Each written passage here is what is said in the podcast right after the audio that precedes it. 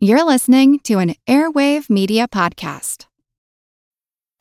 How do you feel great on vacation? Like really good? Easy. You go to Aruba. You'll spend your time relaxing on cool white sand beaches and floating in healing blue water. You'll immerse yourself in natural wonder and find your center on an island where things move at your speed. You won't just feel great, you'll feel relaxed, renewed, and ready for life. That's the Aruba effect. Plan your trip at aruba.com.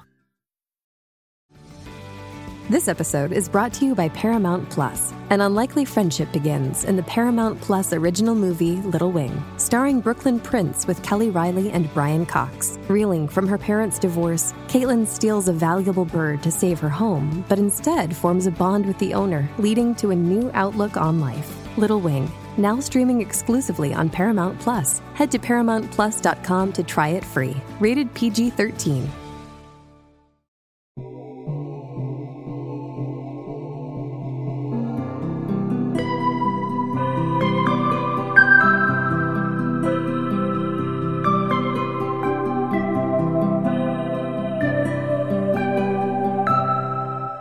I'm Jenny Williamson. And I'm Jen McMenemy. And this is Ancient History Fangirl, the after party.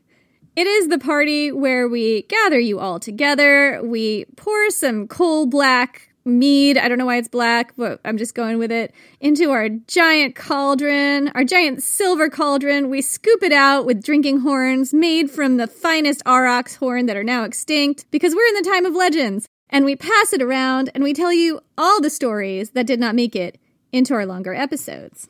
I'm a little sad for the aurochs. The people of Cyrene printed it on their money. It was considered a delicacy throughout the Greek and Roman world, as well as a powerful medicine that could be used to cure everything from baldness to epilepsy to poisonings. And poison stabbings, if someone stabbed you with a knife that had poison on it, this was the plant to go to. Both the Egyptians and the Minoans of Knossos had their own glyph to represent this plant. Pliny the Elder called it one of the most precious gifts of nature to man.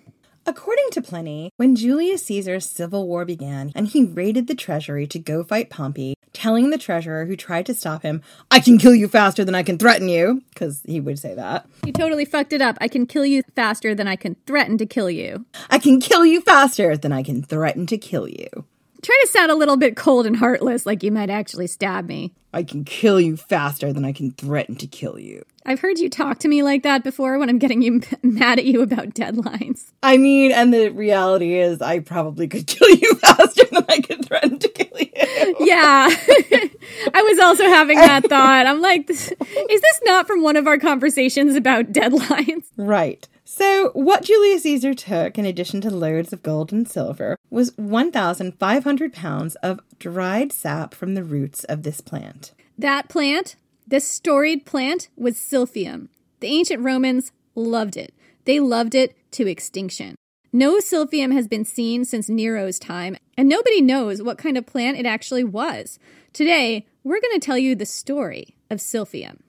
Silphium was said to be native to Cyrene, an ancient Greek city state in North Africa in what today is northeastern Libya. According to Pliny the Elder, seven years before the founding of Cyrene, this would have been, I guess, around 368 BC, a great and unusual rainstorm swept through, showering the region with coal black rain. The black rain fell across 4,000 stadia of land, which is, I guess, around 55 acres, I think. I'm guessing. All the land touched by the black rain started to produce a most incredible plant, silphium. The Cyrenians settled their city not long after that, and when they did, they found this incredible plant growing on the hills outside the walls. It soon became their biggest export, mainly to Rome, Greece, and Egypt. They got rich off silphium. They even printed it on their coins. So, what did silphium look like? Cyrenian coins show a plant kind of like fennel with a thick, tall stalk and sprays of tiny flowers clumped together, kind of like Queen Anne's lace. Some historians think silphium actually was a species of fennel, although not everyone agrees on this. You know, the jury's still out. The impression I get here was that this was not a small, neat, cute little plant. It was big, it was unruly, It had this big, large, bulbous root stock that could reach a cubit in length down beneath the ground. Well, yeah. I mean, think about like thyrsuses, you know, like that's what I'm thinking here. Yeah, it's kind of like that, actually. I've seen pictures of thyrsuses. It had this real thick stalk. The roots had black bark on them. It grew really tall, like a fennel giant, according to Pliny. He called it a fennel giant. And it had leaves like parsley that shed every year, and this is how Pliny describes it very poetically. The leaves of Silphium shed every year at the rise of the dog star and the season of southerly winds. It had flowers which might have been like fennel flowers, I guess, like kind of, you know, like the Queen Anne's lace, like clusters of small flowers. But nobody remembers what these flowers looked like. Nobody has seen these flowers in 2,000 years. I'm not 100% sure what color they were. I'm guessing yellow. I could be wrong. You could juice silphium in two different ways from the stalk or the root. The juice from the root was the good stuff. It was white and milky, and the Romans called it laser or laserpicium. And this stuff was worth about as much pound for pound as silver. But the other parts of the plant, the stalks and the roots, also had their uses. So let's get into just what silphium was good for. Almost every part of the plant could be eaten. People boiled, roasted, and sauteed the stalks. They ate the roots fresh or dried, and they dried the laser, the sap from the roots, and grated it over dishes in ancient Rome the way we grate Parmesan over pasta today. It was considered a culinary delicacy. Its flowers were made into an outstanding base for perfumes. The ancient Romans thought silphium was absolutely delicious. It appears as an ingredient in many ancient Roman recipes. The ancient Greeks loved it too. Aristophanes sure did. Here's a quote from him after visiting Cyrene, where silphium was grown and produced. He lived from 408 to 344 BC, and here's the quote, quote I will not sail back to the place from which we were carried away, for I want to say goodbye to all horses, silphium, chariots, silphium stalks, steeplechasers, silphium leaves, fevers, and silphium juice. Spam, spam, spam, spam, baked beans, spam, spam. It's like that, but silphium. And more silphium. There's a scene in Aristophanes' The Birds where a man is cooking in his kitchen, and who should appear and demand his attention? The gods. Which you would think would be a big giant deal. But without even looking up from what he was doing, the man said, Not now, guys. I'm grading silphium. And they were like, Oh, sorry. Yes, that's very important. Do not leave it out of your offerings to us. People ate the stalks as well as the roots of silphium. The stalks could be cooked like a vegetable, boiled, sauteed, or roasted. And if you waited until its leaves fell, the stalks could be used in a kind of extreme, intense cleanse. And this is a quote from Pliny. Quote, after the fall of the leaf, the people themselves were in the habit of eating the stalk, either roasted or boiled. From the drastic effects of this diet, the body was purged for the first 40 days, all vicious humors being effectually removed.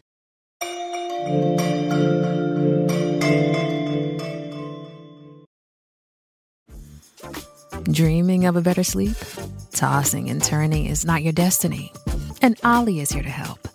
Olly invites you to sink into sweet, sweet slumber to improve your mental and physical health and overall wellness.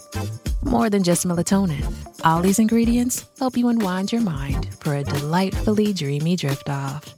Sleep is on the way at Olly.com. That's O L L Y.com.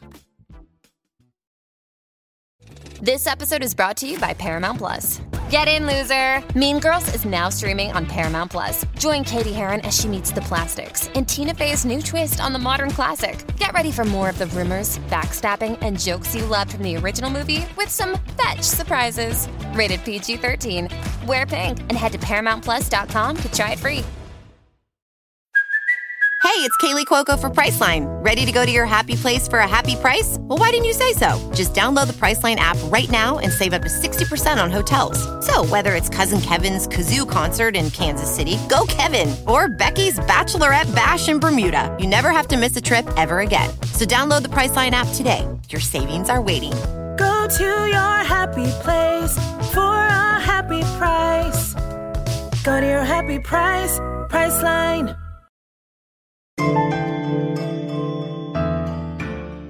This brings us to the medical uses of silphium. It was the laser that was used in most medical applications. This was the dried root. They dried the root and I think made it mostly into a powder. And then from the powder form, they could do all kinds of things to it. They could mix it in wine, they could make it into a pill. Pliny the Elder says it was, quote, a menagogue, a hydragogue, a vermifuge, and a purgative. And more on all that in a minute, what those are. He lists no less than 39 medical superpowers that this ingredient had, and some of those include frostbite, I'm assuming, numb with cold, Affections of the sinews. We're not sure what that means. corns on your feet, Scorpion stings and snake bites. cuts from poisoned weapons, Dog bites. ulcers. Excrescences of the fundament. It sounds like it has something to do with your butt. Something you got from poop. Carbuncles, Baldness. Apparently, you mix silphium with mouse dung and vinegar and you've got a cure for baldness. chilblains, Cough, irritated uvula, and hoarseness. It instantly clears the throat and revives the voice. Where was it when we were doing our Aphrodite episode where I sounded so chesty LaRue? jaundice, it's good for jaundice, Dropsy, gout, pleurisy and quinsy, epilepsy. consumptive affections of the viscera. Not sure what that is, but it sounds painful. Sciatica. It's a diuretic. It's a laxative. It kills parasites. It never makes you fart, no matter how much of it you take. Oh, that's such a lie. it promotes digestion but never farts, Right. both in aged people and females. Right. And females. I just love that. you know, aged people and females, just, you know. and females. Fumigations of silphium, like I guess you boil it and make a steam of it, are believed to heal growths on the anus. Hippocrates tells us that, quote, when the gut protrudes and will not remain in its place, scrape the finest and most compact silphium into small pieces and apply as a poultice. So it's useful when your guts are falling out. The laser, the powdered uh, root, would be mixed with ingredients such as honey, wine, or water, coated with wax to make a pill, boiled or packed into a poultice depending on the ailment. There were all kinds of ways you could apply it, take it, and combine it with other ingredients. One thing you could never, ever do, however, was use it to treat a toothache. Pliny tells us that this one time a guy inserted a wax coated pill of silphium into a hollow tooth to treat his toothache, and then hurled himself from the roof of his house. So let's talk about silphium's effect on animals because this was also a thing. Silphium grew wild, and the Cyrenians observed what happened when their animals grazed on it. Pliny said that if you fed it to cattle, at first they would purge. If some of the cattle were sick, they would either die immediately or be cured of all their distempers. The cattle that survived would grow fat on it, and when you slaughtered them, their meat would be, mm, oh, so tasty. He also said that if you rub laser on a bull's muzzle, it would make him extremely irritated. Do not try this at home. It is not safe to irritate any bulls. Here's my favorite one. Quote, if it's mixed with wine, it will cause serpents to burst. Those reptiles being extremely fond of wine. Interesting. I didn't know snakes liked wine, but that is an interesting thing to know. I didn't know snakes were into wine, and also this will make them burst. Yeah, but can you imagine if you were like, um, if you had like a vineyard or even just a stock room and you constantly had serpents getting in there? If you just put some of the silphium around the edge, they would eat it and then they wouldn't be able to have your wine. I think they have to put it in the wine because the serpents like the wine. Yeah, I know. I'm thinking they would drink it and then they would also somehow ingest the. I can't attest to how this works, but that is the little tidbit that we get from Pliny. so, all of these medical and culinary uses did make silphium extremely useful and desirable, but these uses paled in importance compared to silphium's effectiveness as a contraceptive and an abortive. So, the Cyrenians clearly thought that this was the main sell of their biggest export, and so did everyone else, but nobody talked about it. It was all very hush hush. Some of the Cyrenian coins are quite open about this, however. I've seen coins that show a silphium stalk on one side, and on the other side, a seated woman sitting in front of a silphium stalk, pointing at her vag. That's a real big hint about what you use this for. Absolutely. So the ancient Greek physician, Soranus, called silphium Cyrenaic juice, and according to him, you can take it regularly to prevent pregnancy, or you could take a single dose of it after sex, kind of like a morning after pill, to stimulate menstruation. Most writers describe taking it mixed in wine, sometimes with other herbs and spices as well. Although Jenny came across one reference that said you can take it as a chickpea sized pill as well. And Pliny says you douse a piece of soft wool in silphium and then you put it up your vagina like a tampon. you put it in your vag, you guys. Right up there. So apparently, taking regular doses of silphium would both reduce your chances of getting pregnant and if you were already pregnant, it could cause an abortion. So the picture on this is a bit confusing. And it's actually really interesting because if you look at a lot of the women, I mean, Agrippina the Elder is an obvious exception to this, but elite women in ancient Rome, a lot of the time they only have like one or two children. And I've seen historians wonder about this. Like, was it just because their menfolk were at war all the time? Was it like all the lead in the water? You know, why aren't these women having more children? And one of the reasons may be I mean, the Julio Claudians were all inbred, all of them. They were marrying their uncles. Well, that could be one reason they weren't having sex, because who wants to fuck your uncle? But not only that, they were marrying their uncles and their brothers, and their uncle was also like twice their uncle on three different sides, five times removed. Like, these were all like family circles, family trees that were all circles. Like, so it could be miscarriages because of fetal abnormalities because of incest, possibly.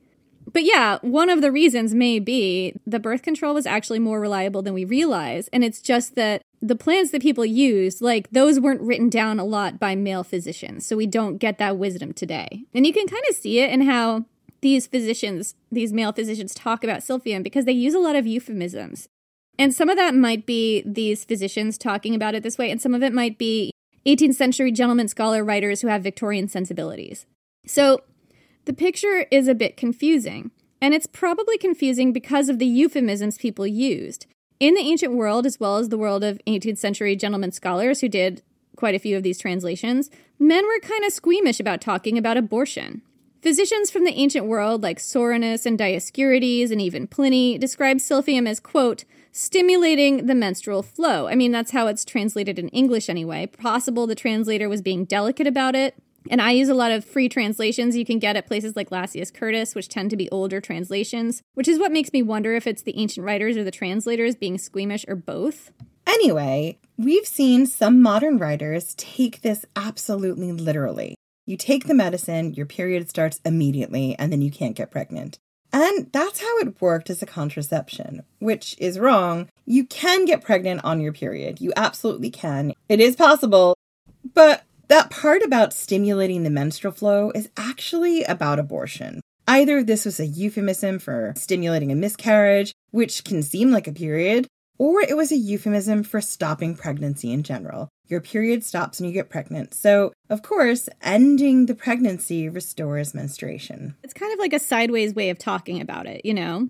So, would sex workers in ancient Greece have used silphium? Possibly. The time frame is right on.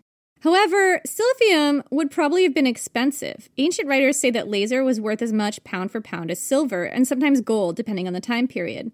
So I kind of doubt that sex workers at the lower end of the market, or you know, the lower end of the social strata, could afford it.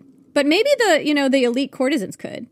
Oh yeah, the Hetaira definitely could. And to be honest with you, if you have a very short window of time to make your money, then this would be maybe a necessity. Absolutely.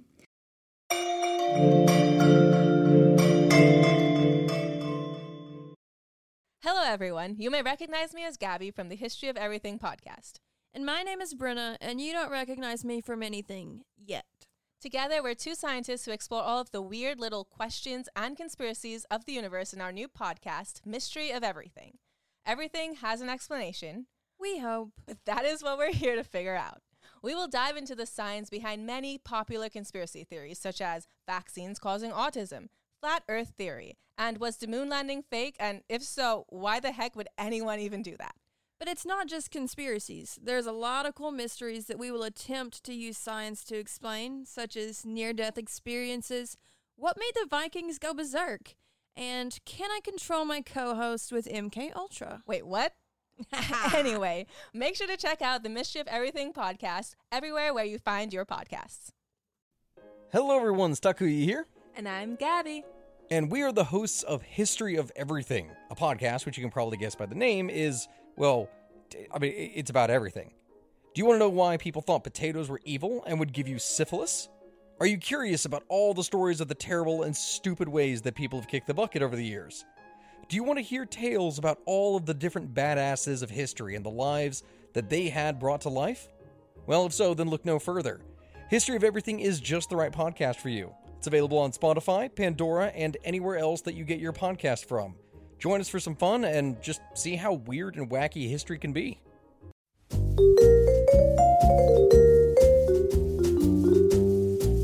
Have you ever wondered what really happened to Amelia Earhart or the lost colony of Roanoke? Do you ever find yourself scouring the internet for vicious Victorians and their murders by gaslight? Or perhaps you're just sick and tired of women being constantly misrepresented or plain lied about throughout history? If so, join me, Katie Charlwood, history harlot and reader of books, on Who Did What Now, the history podcast that's not your history class part of the Airwave Media Network.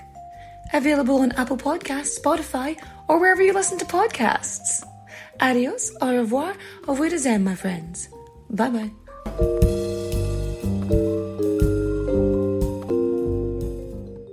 I'll be seeing you.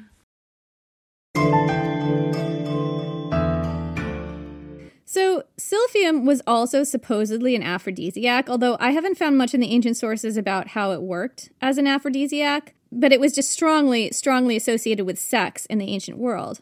But silphium didn't have to also be an aphrodisiac in order to gain its strong association with sex. Being a contraceptive and an abortifacient for women was enough. Because silphium was strongly associated with sex in the ancient world, as I've said like six times. In fact, its seeds were heart shaped, and some historians believe that that's why the heart shape came to be associated with love. Because if you think about it, a human heart is not heart shaped. Yeah, so these seeds, which actually were what we think of today as heart shaped. Interesting.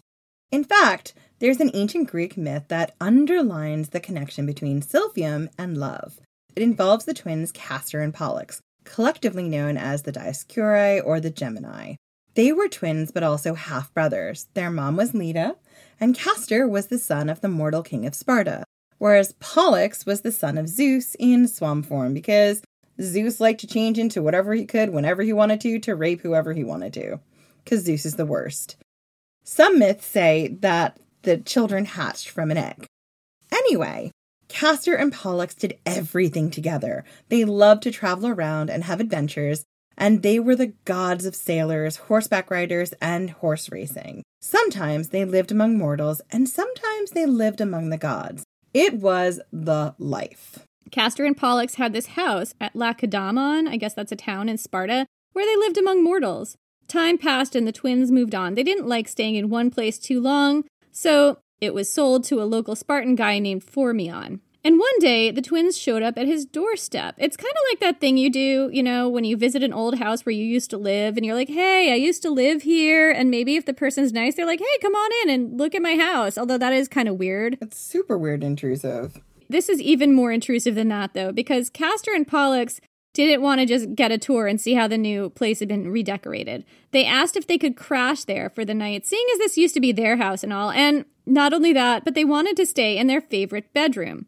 Phormion was very gracious about this, considering that they were gods and everything. I guess he didn't have much choice. And he said, Yeah, sure, come on in. You guys can have my futon, but you can't have that bedroom because it's my daughter's bedroom. So night fell, and everyone went to sleep for the night. When Phormion awoke, he found his house deserted. The twins were gone. And when he went to his daughter's bedroom, she was gone too. She disappeared along with all her clothes. The only things left in the room were images of the Dioscuri, a table, and silphium upon it. So make of that what you will, guys. I mean, I assume that she just had this wild night with these twins and then she pieced out with them.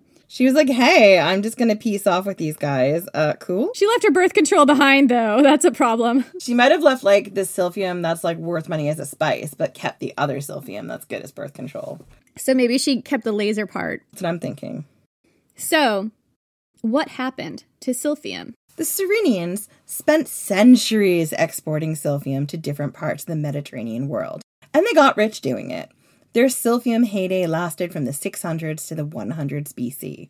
By around 100 BC, though, silphium was completely extinct. In fact, this is believed to be the first recorded extinction of a species. So let's talk about why this happened. Silphium only grew naturally in a very limited area, a strip of land along the North African coastline, which was about 25 miles long and 35 miles wide. And that's the only place it grew. According to Pliny, it was impossible to cultivate silphium. It would only grow wild, and only on that one patch of acreage in Cyrene. Pliny said that, quote, it is in general wild and stubborn, and, which it attempted to be cultivated, will leave the spot where it has been sown quite desolate and barren.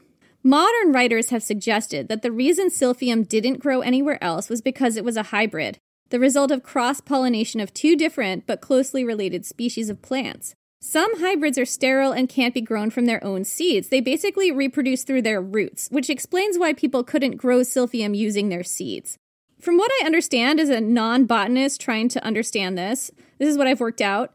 Some hybrid plants reproduce from what is called root stock. So there's a network of interconnected roots underground, and the new plants sprout from that and that alone. The reproducing body is the root, and it's interconnected for miles and miles underground. There are some types of trees that work this way. They're basically genetic clones of the parent plant. And remember, Silphium was said to have a massive root structure, so this does kind of track.